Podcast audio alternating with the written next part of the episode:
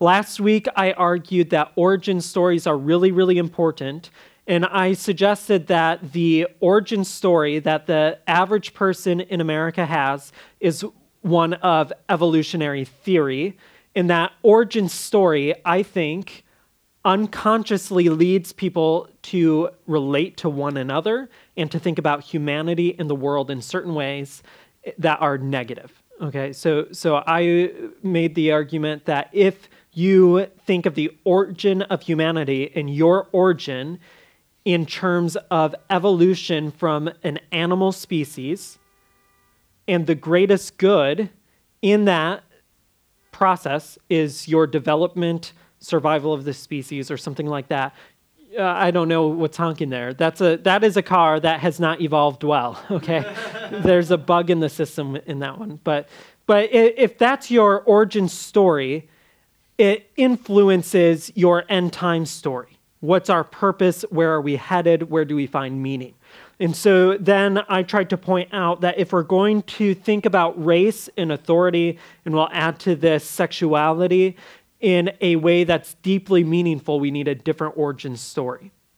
Now, the ancient Egyptian origin story was one of a, a gods creating things out of violence and sexual perversion. And so you think of one origin story, the Anu. Uh, I won't be able to pron- pronounce it well here because I'm not looking at it. But but the, there's a story where Marduk creates the world by killing a goddess, Tiamat, and cutting her in half okay in in the you know so there are all of these really violent and then very perverse versions of origin stories that these ancient mesopotamian cultures had. When moses is writing genesis he's writing to set the record straight. And so i also tried to make the point that we have to read genesis 1 through 11 in the whole bible trying to hear it in terms of what the author is trying to say. This means that we need to set aside some of our questions and some of our later systematic theology categories as we read Genesis and as we try to understand our origin story. This is because the cultural river that Moses was in and Egypt was in and Israel was in is different than the cultural river we are in. Okay, so so he had no category for some of the questions we're asking and for some of the things we're trying to see in the text. So instead, we need to try to hear it as Israel would have heard it and as Moses would have worked to write it. Um, were there questions on those things from last week or anything I've said up to this point?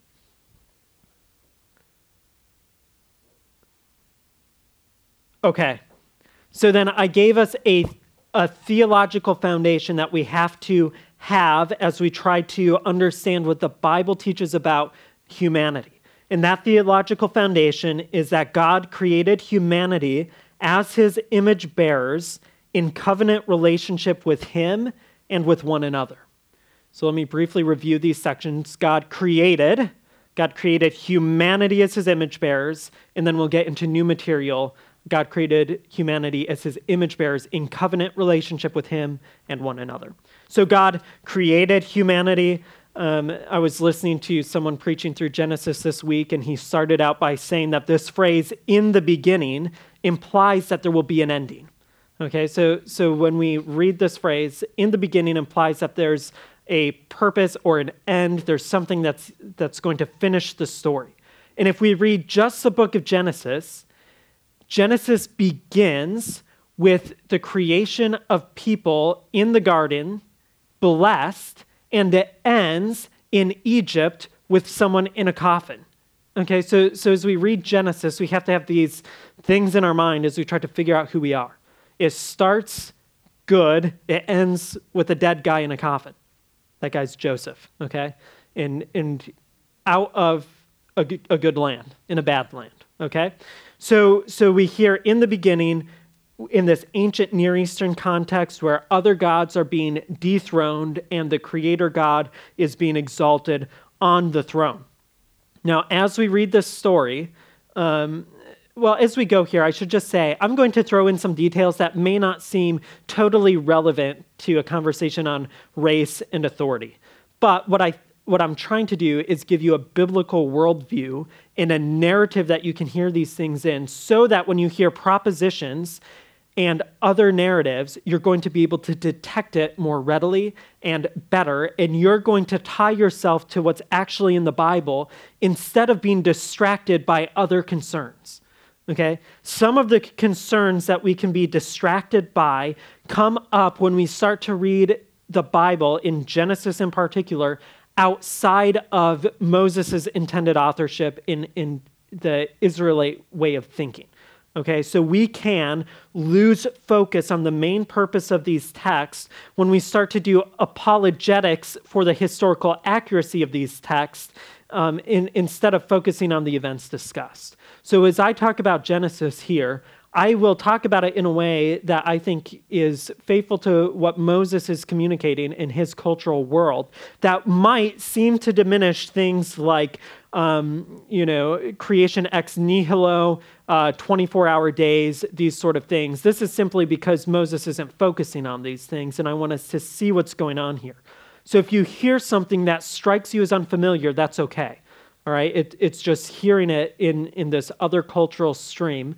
I think we can look at other texts of scripture in the way the Bible's been received. You know, you have guys like Philo who are saying it didn't take God seven days to create the world, He just spoke and it was. Um, we, we have the New Testament witness. In the beginning was the Word, and the Word was with God, Word was God. Nothing existed that w- wasn't created by Him.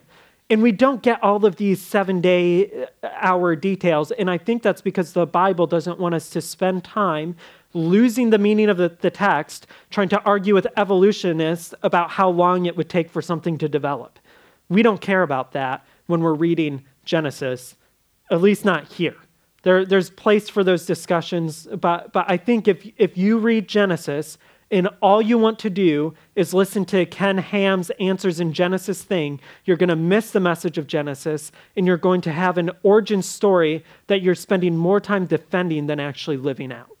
Okay, so all of that to say, try to hear what I'm saying in terms of the, the text in its immediate context, not the debate between creationists and evolutionists that gets messy. Instead, blow all of that up and say evolution as an origin story doesn't work because God is the creator. In the beginning, God created. No other origin story works. So, in the same way that Moses can just dethrone every other deity that the Israelites have heard are responsible for creation, we can dethrone the whole conversation of evolution without trying to get into the messy particular details of each one and lose sight of the Creator God while we talk about how long a day would have been reckoned by someone in Israel. Okay, does that make sense? Okay. Again, this is shaping, I think, a worldview sensation that will work in our favor as we move through the rest of, of the Bible. Okay. I, I mentioned that then that God is creator, every other God is dethroned, but God created humanity as the crown of creation in Genesis 1 26 and 27. So God said, Let us make man in our image. And then God churns, and I argue that our there refers to this divine council that would have been in the mind of the, the Israelites here, in that God dethroned the divine council by instead of allowing any human to reflect the image of any other power or deity or angelic being, God made man in his image, male and female. And so humans are wholly possessed by God and wholly intended to reflect God. Consequently, then, humans should worship God alone. No other God, no other power deserves the worship of humanity because God dethroned all other conceptions of, of power and deities in those who call for worship. I think that we should respond to this by saying, then, if I am in God's image, then I should give myself wholly to Him, and I should root all of my purpose and identity in God alone.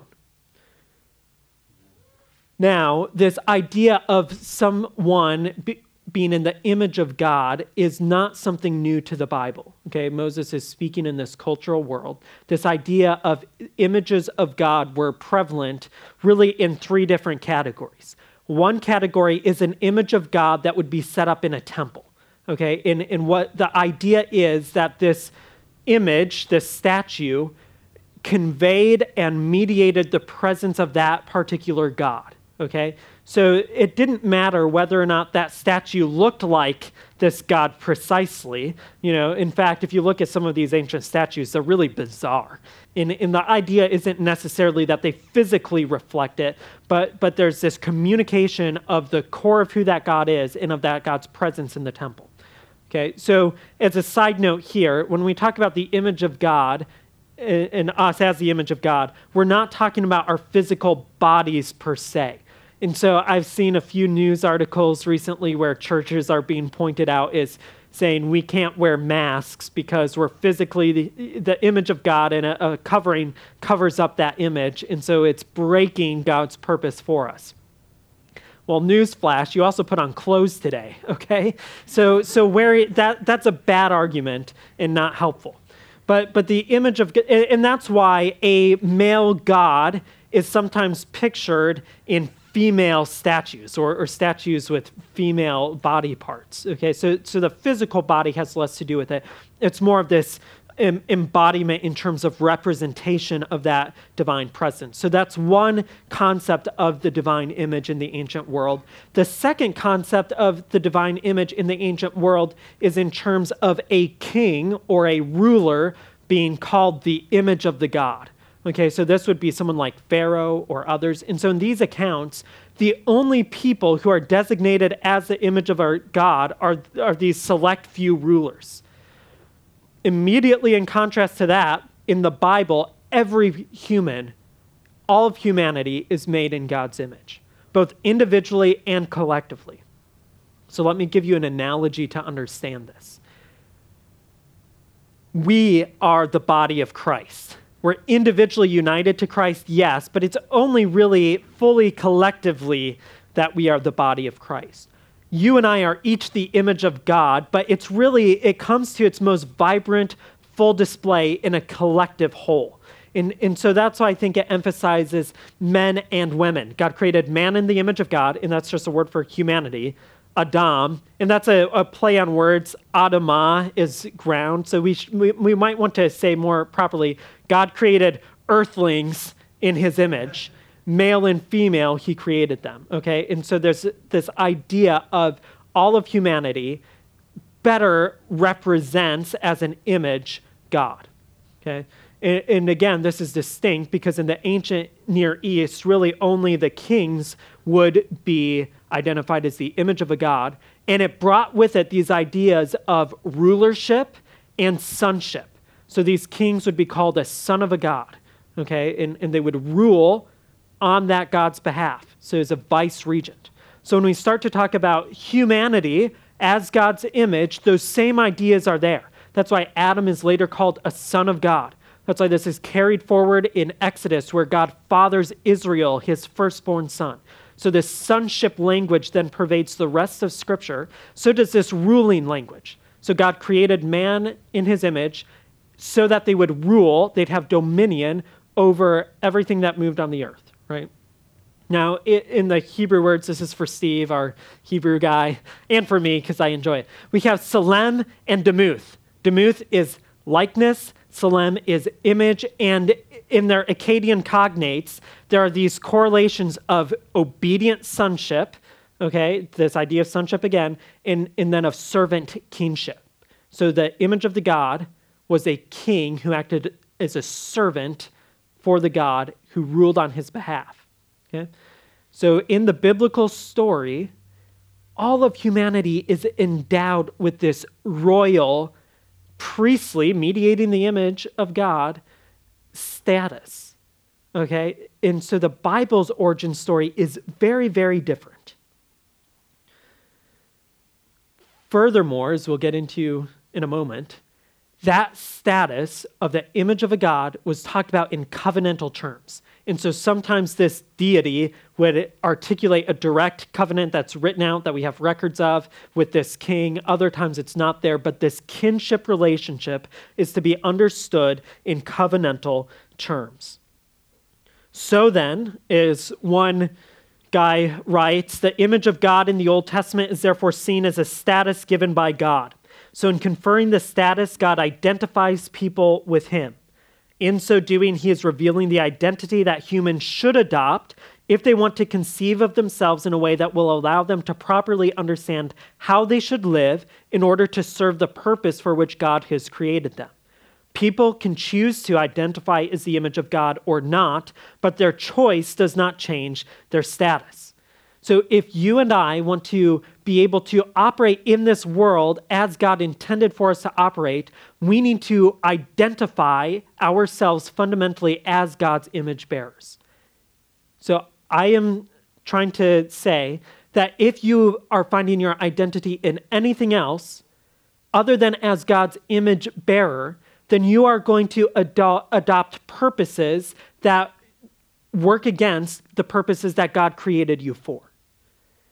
And if you find your ultimate meaning, or even a large amount of your meaning, in something other than your identity and status as an image bearer, you're going to start to work towards ends that will probably contradict that status and purpose and that are going to leave you feeling empty and shallow. Whereas if you adopt God's purposes for his image bearers, I think you're going to feel vibrant and full. That is the fullness of life. Okay? So God created his image bearers to reflect him as the ultimate source of life. And so, for us to engage in life in a meaningful way, I think we will do that best by identifying as God's image bearers. This means then that not only should we identify ourselves in this way, but also we should look at every other person we encounter as one of God's image bearers as well. So when you evaluate a person and you sum up who they are, if you're looking at them and, and placing their identity in something other than the status as an image bearer of God, I think you will fail to treat them as God intends for you to treat them and because every human is made in this way, we can stop asking questions like, who is the image of God, or where's the image of God found, or does that person have God's image? Every person is God's image. And so, if you are looking at other people and assigning them value outside of their status as an image bearer based on something like skin color or gender or ability or disability, you need to stop. Okay? if you are looking at someone and identifying them primarily in terms of an external feature or a functional capacity, that needs to end because that's not how God is identifying them. So, to make this very practical, if you are talking and saying things like, I am so glad that God made me a white person, or I'm so glad that I'm an American, or I'm so thankful that I'm a man and not a woman, that's at best a backhanded compliment to God, and at worst, it's a diminutive, diminutive view of your fellow image bearers. And so you shouldn't be saying things like that. Okay? That, that's bad. Um, so to put this in, in context, if, if you are with your spouse hanging out with another couple, and um, maybe maybe that guy's wife had this kind of faux pas. She does something not good or kosher or something. And you look over at your wife in the presence of all of them and say, I'm so glad I married you and not her. What, what is that communicating about this person's value? Bad, right? And, and uh, while we might just be thinking we're just being grateful, if we're talking in that way, we are not being grateful for what God is doing throughout human, humanity in, in their redemption and in their progressive, those who come into Christ, who progressively bear his image more brightly. And, and we're sort of backhanded complimenting God in saying, this part of your creation is good, the, the others aren't so good, okay? All right, let's pause here for questions, comments. Hopefully that makes sense.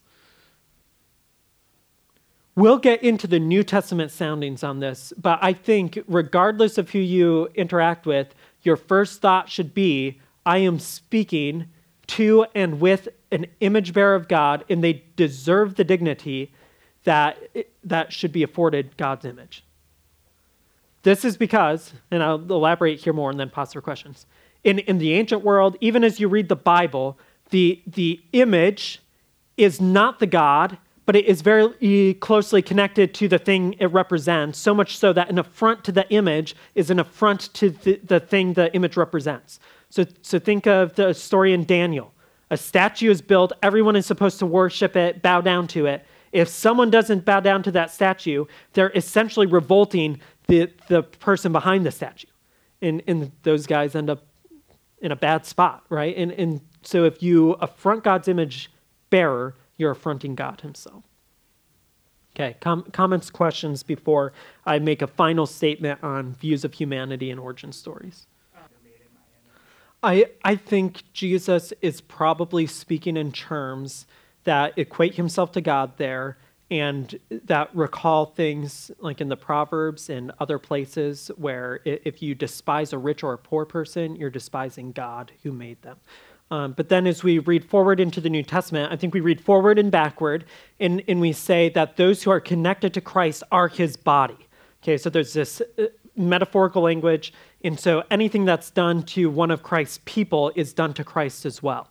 So this is why when Saul is persecuting people and he hears the voice of Christ from heaven, Christ says, Why are you persecuting me? It's because in our union with Christ, we're so identified with him that whatever we do to another Christian, it's as if we're doing it to Christ.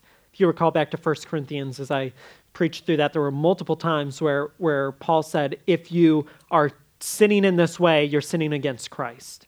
Okay, so if you sin against a body, you sin against Christ. So think 1 Corinthians 6 with the sin with the cult prostitute, or um, causing someone to think you can worship multiple gods because they're eating this meat sacrificed to idols. Well, if you sin against your brother, you're really sinning against me.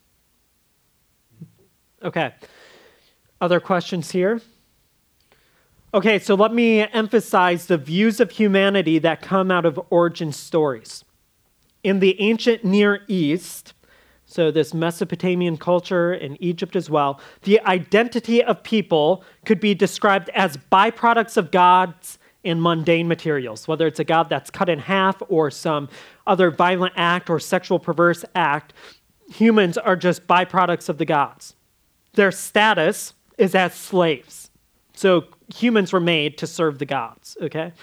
Their function was to bring order to the universe by serving the needs of the gods um, their whole purpose in life then really was to provide for the needs of the gods. And their future expectation was just survival of this person as a disembodied soul in the netherworld. Okay, so that's sort of what this ancient Near Eastern perspective on humanity is. In our modern secular view, according to our origin story of evolution, the identity of humans could be described as evolved primates, okay, evolved animals the status is really just indiscernible from the rest of the parts of the universe. Um, you know, we're, we're made to serve the earth just as much as the earth is made to serve us, and sometimes one is going to take greater pri- priority over the other. The purpose or, or the function of humans then is just to propagate, to evolve, and to survive. Okay? And, and then the, the purpose that works out of that function is just the continued existence and advancement of a species. The future expectation, then, according to this origin story, is that nothing survives. It's just a, it's, there's an entropy here, a discourse on the end. It's just working towards chaos. From uh, out of chaos we came, into chaos we will go, is sort of the mindset. Okay? So then, when we turn to the Old Testament foundational anthropology, human identity is described in terms of the image of God. There's a status, is a priestly king. There's a function to bring order to the universe as priests as you maintain and expand the sacred space of the garden, particularly through the multiplication of more image bearers. The purpose is to keep covenant and to preserve the relational presence of God with his people. And there's a future expectation of the survival of, a, of the person in, in the netherworld, in this great beyond. We don't, you know, we don't know what it is, but we know there will be the survival of the person as they're joining the community of the ancestors. So that's why there's language of, and he went to be with his fathers, right? And so there's this continued existence in, in the next phase. And then as the New Testament develops this, it gives humans, particularly those who have come to faith in Christ, an identity as in Christ, connected to Him. We have again the continuation of that status as a priestly king, a vice regent, a kingdom of priests who have a function of bringing order to the world by means of the Great Commission. So be fruitful and multiply and fill the earth with images of Christ as they receive the gospel. The purpose then is to participate in the kingdom of God as it is expanding over the planet as a priest bearing Christ to the world and living in the world God's way, with a future expectation of new creation where the person survives in a resurrected body. So, this is a very different origin story with a very different eschatology, and I think it's a much better one. And so, if we want to confront racism and sexism and and abuse of authority, the way to do it is to by giving people a new origin story, saying this is where you find your identity and your future. I think we've applied this enough here in, in our response. But I think what a couple last comments here as we think about authority in this conversation when we, when we hear the Bible's origin story and eschatology, and we live in this world and we get the sense that something's not right, as those who have been given authority as a representative of God, we should work to remedy the situation in as much as possible. We know full remedy won't come till the new creation, but we should work to identify problems and bring them into harmony with the purpose that God has given to humans in the universe. And so, when we think about authority, this should be the metric by which we judge a good authority. The one who rules the people with justice, who rules in the fear of God, is like the morning light when the sun rises on a cloudless morning, the glistening of rain on sprouting grass. So when there's authority that gives life, like the sun shining and, and grass growing, that's the metric by which we detect they the good exercise of authority is by the fruitfulness that covers the earth that results from it. And so when we come across authority that does the opposite of that, that results in death, in chaos, in darkness, we should say there's something wrong with this authority. Authority isn't the problem, it's the way it's being worked out. So we've got to figure out how do we address this and make it better. And we know, based on the, the history of even the Davidic line in the Bible, that even the best of authorities are going to fail. That doesn't mean we overthrow all authority, whether it's governmental or parental or societal. We, we don't overthrow authority. What we do is we work to incrementally bring that authority back into its purpose and direction as given by God. That is not the message that we're hearing in our world. Whether it's in the classroom, where teachers shouldn't teach, kids should discuss, or whether it's in a police department where police shouldn't regulate the, the outworking of good and wrong, but they should be defunded, or whether it's in a family where parents shouldn't have authority over their children, this idea of authority is being overthrown. Well, that's not the right way to do it because it just further removes you from the Bible's story of humanity. All right, we've got to move on. I think I wanted to review at length here in part because we, we didn't capture the recording last time and we're expanding the vision for the class the rest of the Bible classes this year are going to really be a theological anthropology. And so we'll talk about issues of race and authority, but also of, of, gender and sexuality. This is partly because we have so many days where we're on our holiday holiday schedule where we won't have Bible class. And and this is such a broad topic, we thought it would be good just to soak in it a little bit longer. So let me move then to the second part of our first theological foundation, which is that God created humanity as his image bearers in covenant relationship with him and with one another. So God created humanity as his image bearers in covenant with him and with one another. Okay, so the, the idea of covenant is really foreign to us. We often think in terms of a contract or something like that. You'll have to get that out of your mind because in the ancient Near East and throughout the Bible, there were covenants that were made between two parties that were not mere business contracts, but they served to create kinship. Okay, so a, a contract that you make with your landlord or like we're doing with trying to get this building is one that carries very little obligations other than the product, whether it's the apartment that you rent or the, the deed on your house or, or this building that we're trying to get. It's focused on a product that comes out of it.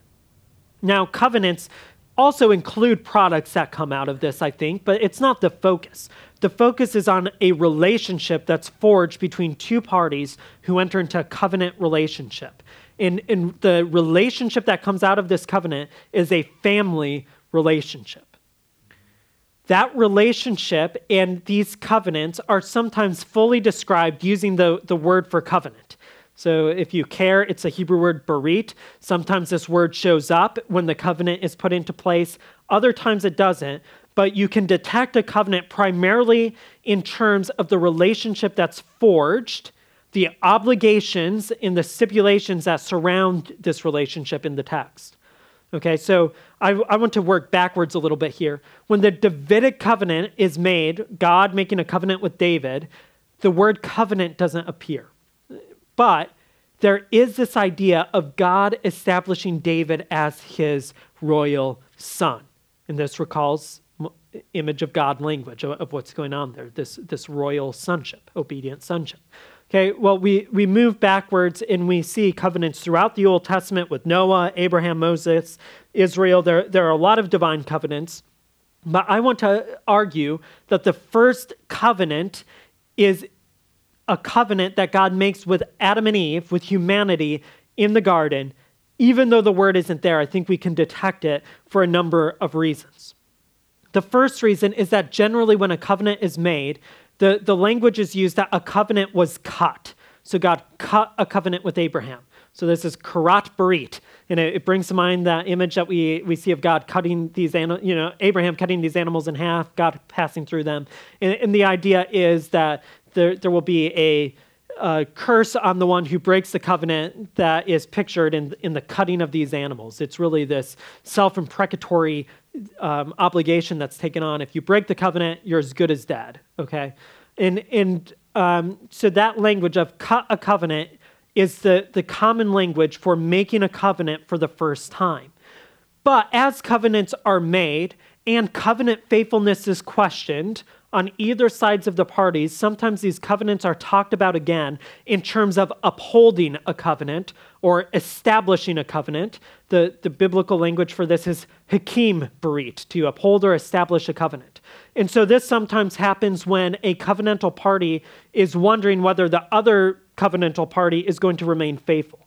And so sometimes you have this language between God and Abraham, where God says, after he's cut the covenant, I will uphold my covenant w- with you. And it's just referring to the same covenant. Or when that covenantal party dies and their offspring is brought into the covenant, it's the same covenant.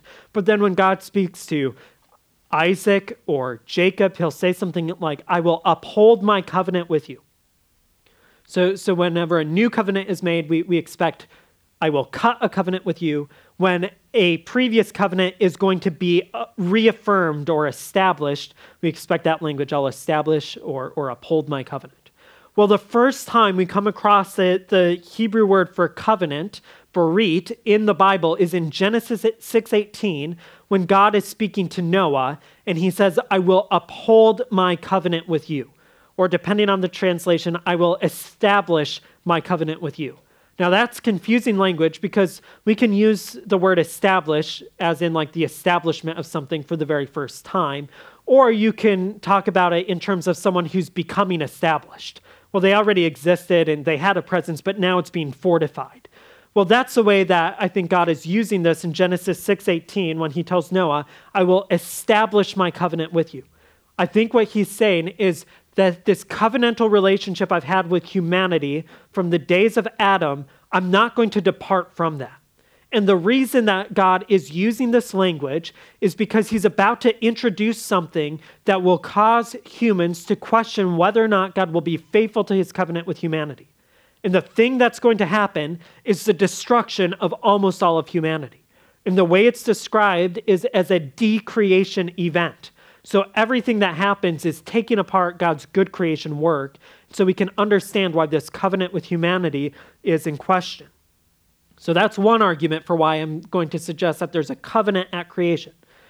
The second reason I'm going to suggest that there's a covenant at creation is that when we start reading that second creation account, starting in Genesis 2 4, we see a shift from the designation of God as Elohim, just God, to Elohim Yahweh, or, or the Lord God, Lord all caps, is what you'll see in your English Bibles. Yahweh is the covenant name for God. And so everyone reading this text would have understood everything that was happening is God places Adam in Eve, Adam in the garden and creates Eve from his side and gives them a commission and gives them restrictions of what they shouldn't do and obligations of what they should do. Everyone would have understood this in a covenantal context. Okay, in that covenantal context means there's a kinship here. There, there's a relationship till death do us part. And actually, the, the curse of the covenant there is death. If you if you violate the stipulation, don't eat of the tree in the garden, death will come. So there's this covenantal idea, and we'll talk about this next week as we talk about humans as covenant breakers, using the language of Hosea 6, 6, and 7 as we talk about this, we'll understand why it is not arbitrary for God to demand that they not eat of the tree, and it's not an overreaction for God to assign death as the result of eating from the tree. This is just common covenantal language. This is the same thing we see in God's covenant with Israel. If you violate the obligations of this covenant, death is going to follow. Now, furthermore, I think that in this covenantal context in Genesis 2, as God has just finished putting man in the garden with obligations and stipulations, he makes it clear in Genesis 2:24 that Adam and Eve are together, and this is why a man leaves his father and mother and bonds with his wife, and they become one flesh because both the man and his wife were naked and yet felt no shame. He gives a human covenantal context from the beginning in the garden as well. So there's family obligation between God and all humans, and there's family obligation between the only humans who exist. And so as we start to talk about our relationship to each other in marriage, it's a covenantal context. But I think that extends then because everyone who comes from Adam and Eve are in a covenantal context by virtue of being born into the family. Okay, so this is family language. And so we'll, what we'll start to see is that humans are covenant breakers with God and with one another, and they fail to treat one each other in covenant faithfulness and steadfast love. This is the language of covenant terminology faithfulness and steadfast love.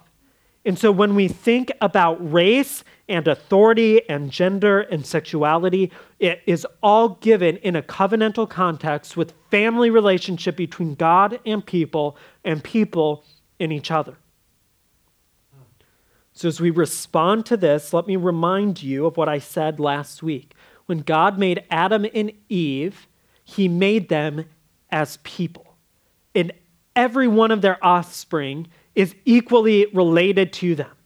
So a Canaanite is just related to Adam and Eve as a Moabite and as an Israelite in every other ethnicity or nationality. And so when we start to look at other people, we have to start to think in terms of God's original creation intent, which is for us to be in covenantal relationship with any other image bearer that we encounter. And at times, that covenantal relationship is heightened in marriage, but it's always a family relationship. And in this way, there's truth to those phrases that say something like, We're all God's children. Every person is one of God's children. And in this wider view of the creation of humanity, that's true. Now, we'll see that God's children, these covenant breakers, say, I don't want you to be my dad anymore. And, and they break covenant. and there's a way back into covenant. But but as you and I look at someone else, if we start to treat them as someone who's not a family member, we're not treating them in the right way. Now, you might push back and say, but we know our family members really well. Go to a family reunion, and you've got to treat every one of those people like family. If you marry into a large family, and I did, and you go to a family reunion, you've got to treat every one of those people like family, even though you can't discern one piece of a genetic connection to them. And if you don't, you will be viewed as breaking steadfast love and faithfulness to this family unit. That's why it's so messy and awful when arguments break out over a holiday dinner. It's because there's this covenantal kinship that's broken. And that's why it's so awful when individuals look at other human beings and look at them as lesser or with less dignity or with less worth because of skin color or age or gender or ability or inability. It's breaking covenantal relationship that God has endowed to all people between one another. So, as we end here, and I apologize for being two minutes over, if you'll give me one more minute, I want to ask you to consider this week as you relate to other people whether or not, as you go forward, wherever your feet are planted, as an image bearer of God, are you bearing forth Christ to them? Are you representing God wherever you go, or are you representing your own aims and agendas? And wherever your feet are planted, are you relating to other image bearers whose feet are planted next to you as God's image, as His creation, in covenant relationship with you? So I would call to mind then Micah 6 8, where we're instructed that what God requires of us is to act justly to love steadfast love. Okay? Unfortunately, they take the Greek translation of the Old Testament and say, and to love mercy. But, but it's hesed, steadfast love, to love steadfast love. So if you're going to act justly, it requires loving steadfast love, which is covenantal language, and to walk humbly with God. I'll pray that the Lord allows us to do that as a church and, and as individuals this week. Father, thank you for your word. Thank you for creating us as your family and in a family that expands the entire globe. And we pray that people everywhere would see themselves as your image bearers and that they would see that truly in Christ and that they would image forth Christ so that your glory would be spread across the planet. And wherever people are, others would know that there's a declaration that your presence is there and that land is yours and that we belong to you and should be possessed by you and should give our worship to you and to you alone. In Christ we pray. Amen.